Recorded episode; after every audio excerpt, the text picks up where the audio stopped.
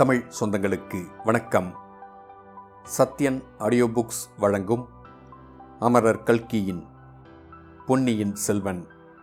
குரல் சத்யன் ரங்கநாதன். முதல் பாகம் புது வெள்ளம் அத்தியாயம் ஐம்பத்தி நான்கு நஞ்சினும் கொடியால். மாமல்லபுரத்தில் பழைய பல்லவ சக்கரவர்த்திகளின் மாளிகை ஒன்றில் அன்றிரவு அம்மூன்று வீரசிகாமணிகளும் தங்கினார்கள்.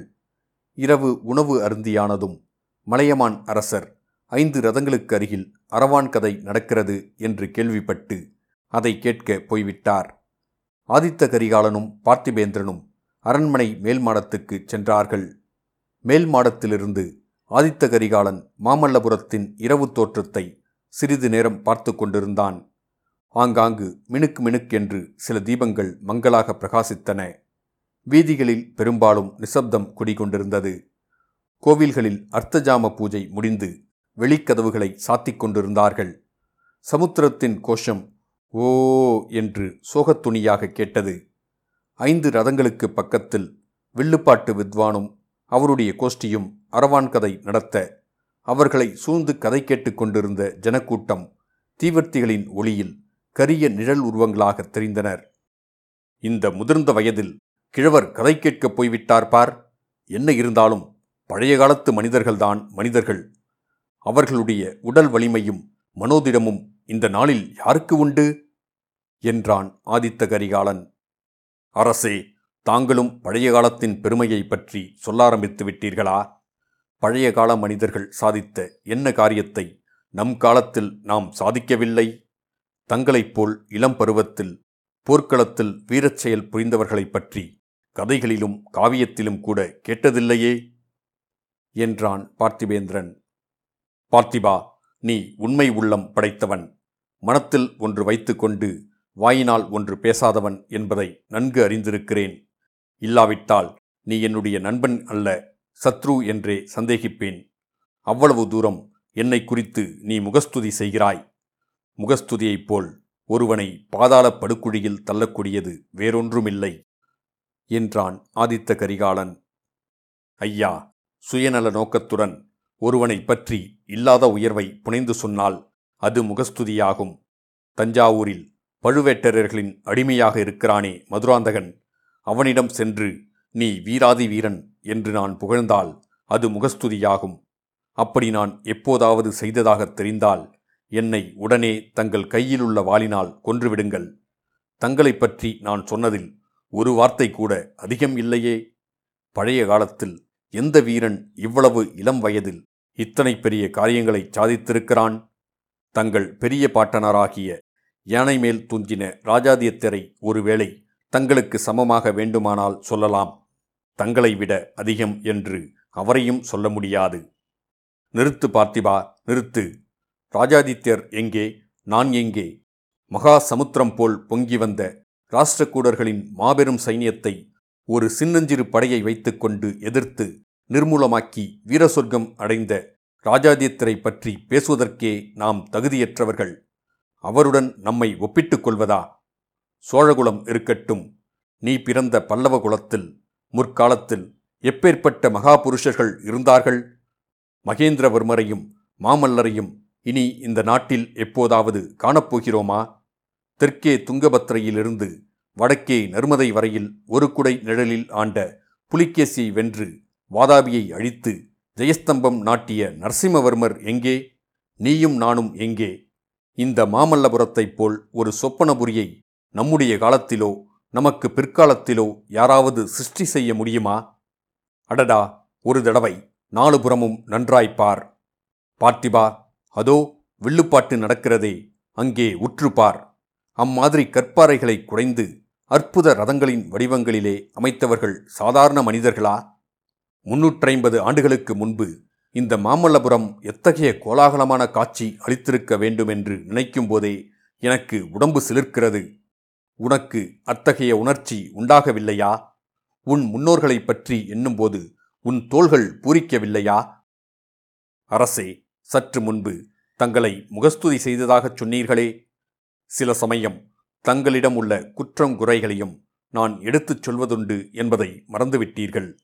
சிற்பம் சித்திரம் கலை என்று வாழ்நாளை வீணாக அடிக்கும் பைத்தியம் தங்களையும் பிடித்து கொண்டிருக்கிறது.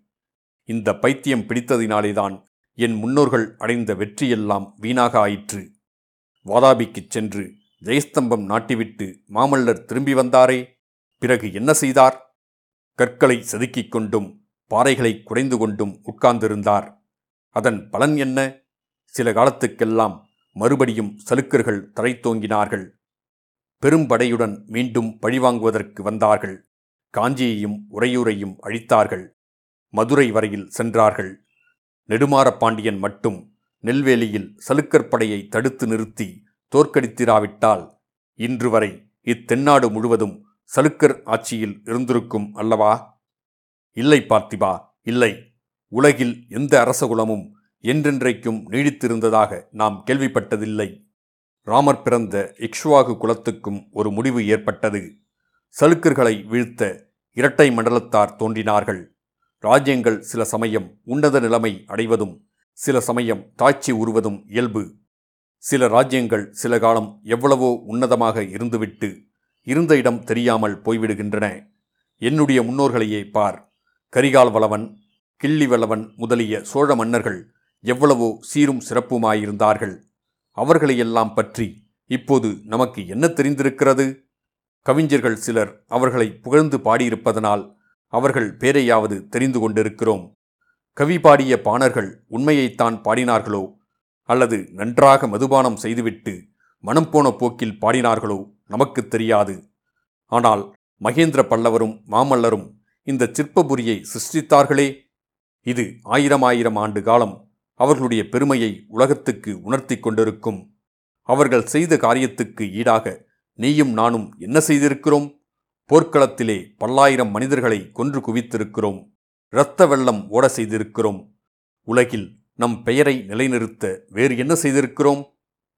இதை கேட்ட பார்த்திபேந்திரன் இவ்விதம் பேசுவது ஆதித்த கரிகாலந்தானா என்று ஐயரும் பாவனையுடன் சிறிது நேரம் திகைத்திருந்தான். பிறகு ஒரு பெருமூச்சு விட்டு அரசே போரையும் வீரத்தையும் குறித்து தாங்களே இவ்விதம் பேசுவது என்றால் நான் என்ன சொல்வதற்கு இருக்கிறது? தங்களுடைய மனம் இன்று சரியான நிலையில் இல்லை. ஆகையினாலேயே இப்படி பேசுகிறீர்கள். ஐயா தங்கள் மனத்தில் உள்ள வேதனை இன்னதென்பதை எனக்கு சொல்லலாகாதா? தங்களுடைய வைர நெஞ்சத்தை சிறிது திறந்து காட்டக்கூடாதா?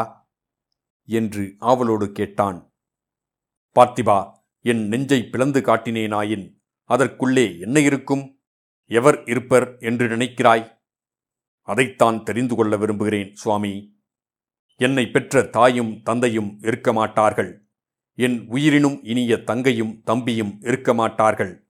என் உயிருக்குயிராகிய நண்பர்களாகிய நீயும் வந்தியத்தேவனும் இருக்க மாட்டீர்கள். வஞ்சகமே வடிவான ஒரு பெண் அதில் இருப்பாள். பாவமே உருவான பழுவூர் இளையராணி அதில் இருப்பாள்.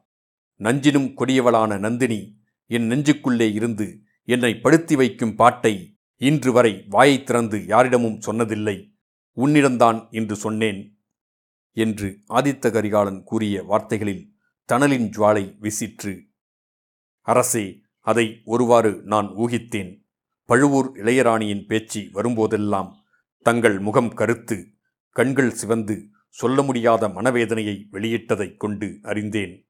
ஆனால் இந்த தகுதியில்லாத மோகம் எப்படி தங்கள் நெஞ்சில் இடம்பெற்றது? அந்நிய பெண்களையெல்லாம் அன்னையென கருதும் மரபில் தாங்கள் வந்தவராயிற்றே? பழுவேட்டரையர் தங்கள் குலத்துக்கு நெடுங்கால உறவினர் பிராயம் முதிர்ந்தவர். இன்றைக்கு அவர்கள் நமக்கு பகைவர்களானாலும் முன்னால் அப்படி இல்லையே? தங்கள் தந்தையும் பாட்டனாரும் அவரை எவ்வளவு மதித்து மரியாதை செய்தார்கள்? அப்படிப்பட்டவர் அக்னி சாட்சியாக மணந்து கொண்ட பெண்ணை அவள் என்னதான் கெட்டவளானாலும் தாங்கள் மனத்திலும் கருதலாமா? கூடாது பார்த்திபா கூடாது. அது எனக்கு தெரியாது என்றா நினைக்கிறாய்? தெரிந்திருப்பதினாலேதான் இந்த மனவேதனை. அவள் பழுவேட்டரையரை மணந்த பிறகு என் நெஞ்சில் இடம்பெறவில்லை அதற்கு வெகுகாலம் முன்பே என் உள்ளத்தில் அவளுடைய மோகவிஷம் ஏறிவிட்டது. அதை கலந்தெறிய எவ்வளவோ முயன்றும் முடியவில்லை. குற்றம் எல்லாம் அவள் பேரில் என்று தோன்றும்படி நான் பேசுகிறேன். குற்றம் யாருடையது என்பதை கடவுளே அறிவார். பார்க்கப்போனால் பாவம் பழியெல்லாம் எங்களை படைத்த கடவுள் தலையிலேயே விழ வேண்டும். அல்லது எங்களை சந்திக்க பண்ணி பின்னர் பிரித்து வைத்த விதியின் பேரில் குற்றம் சொல்ல வேண்டும். அரசே நந்தினி பழுவூர் ராணியாவதற்கு முன்னால் தாங்கள் அவளை சந்தித்ததுண்டா? எங்கே எப்போது எப்படி சந்தித்தீர்கள்? அது பெரிய கதை. இன்றைக்கு அதை கேட்க விரும்புகிறாயா? கட்டாயம் கேட்க விரும்புகிறேன். அதை தெரிந்து கொள்ளாவிட்டால் எனக்கு மன நிம்மதி இராது. நாளைக்கு இலங்கை போகச் சொல்லுகிறீர்களே. அங்கே சென்று என் கடமையை சரிவரச் செய்ய முடியாது. நிலைமை இன்னதென்பதை தெரிந்து கொண்டு தங்களுக்கு ஆறுதல் சொல்லிவிட்டு போனால்தான் என் உள்ளம் ஒருவாறு நிம்மதியடையும். நண்பா எனக்கு ஆறுதல் சொல்லப் போகிறாயா? இந்த ஜென்மத்தில் எனக்கு ஆறுதல் என்பது கிடையாது. அடுத்த பிறவியில் உண்டா என்பதும் சந்தேகம்தான். உன்னுடைய மன நிம்மதிக்காகச் சொல்கிறேன். உன்னிடம் சொல்லாமல் நான் எதையோ ஒழித்து வைத்திருப்பதாக எண்ணிக்கொண்டு நீ இலங்கை போக வேண்டியதில்லை. இவ்விதம் கூறி ஆதித்த கரிகாலன் சிறிது நிதானித்தான். பிறகு ஒரு நெடிய பெருமூச்சு விட்டுவிட்டு சொல்லத் தொடங்கினான். இத்துடன் அத்தியாயம் ஐம்பத்தி நான்கு முடிவடைந்தது. மீண்டும் அத்தியாயம் ஐம்பத்தி ஐந்தில் சந்திப்போம்.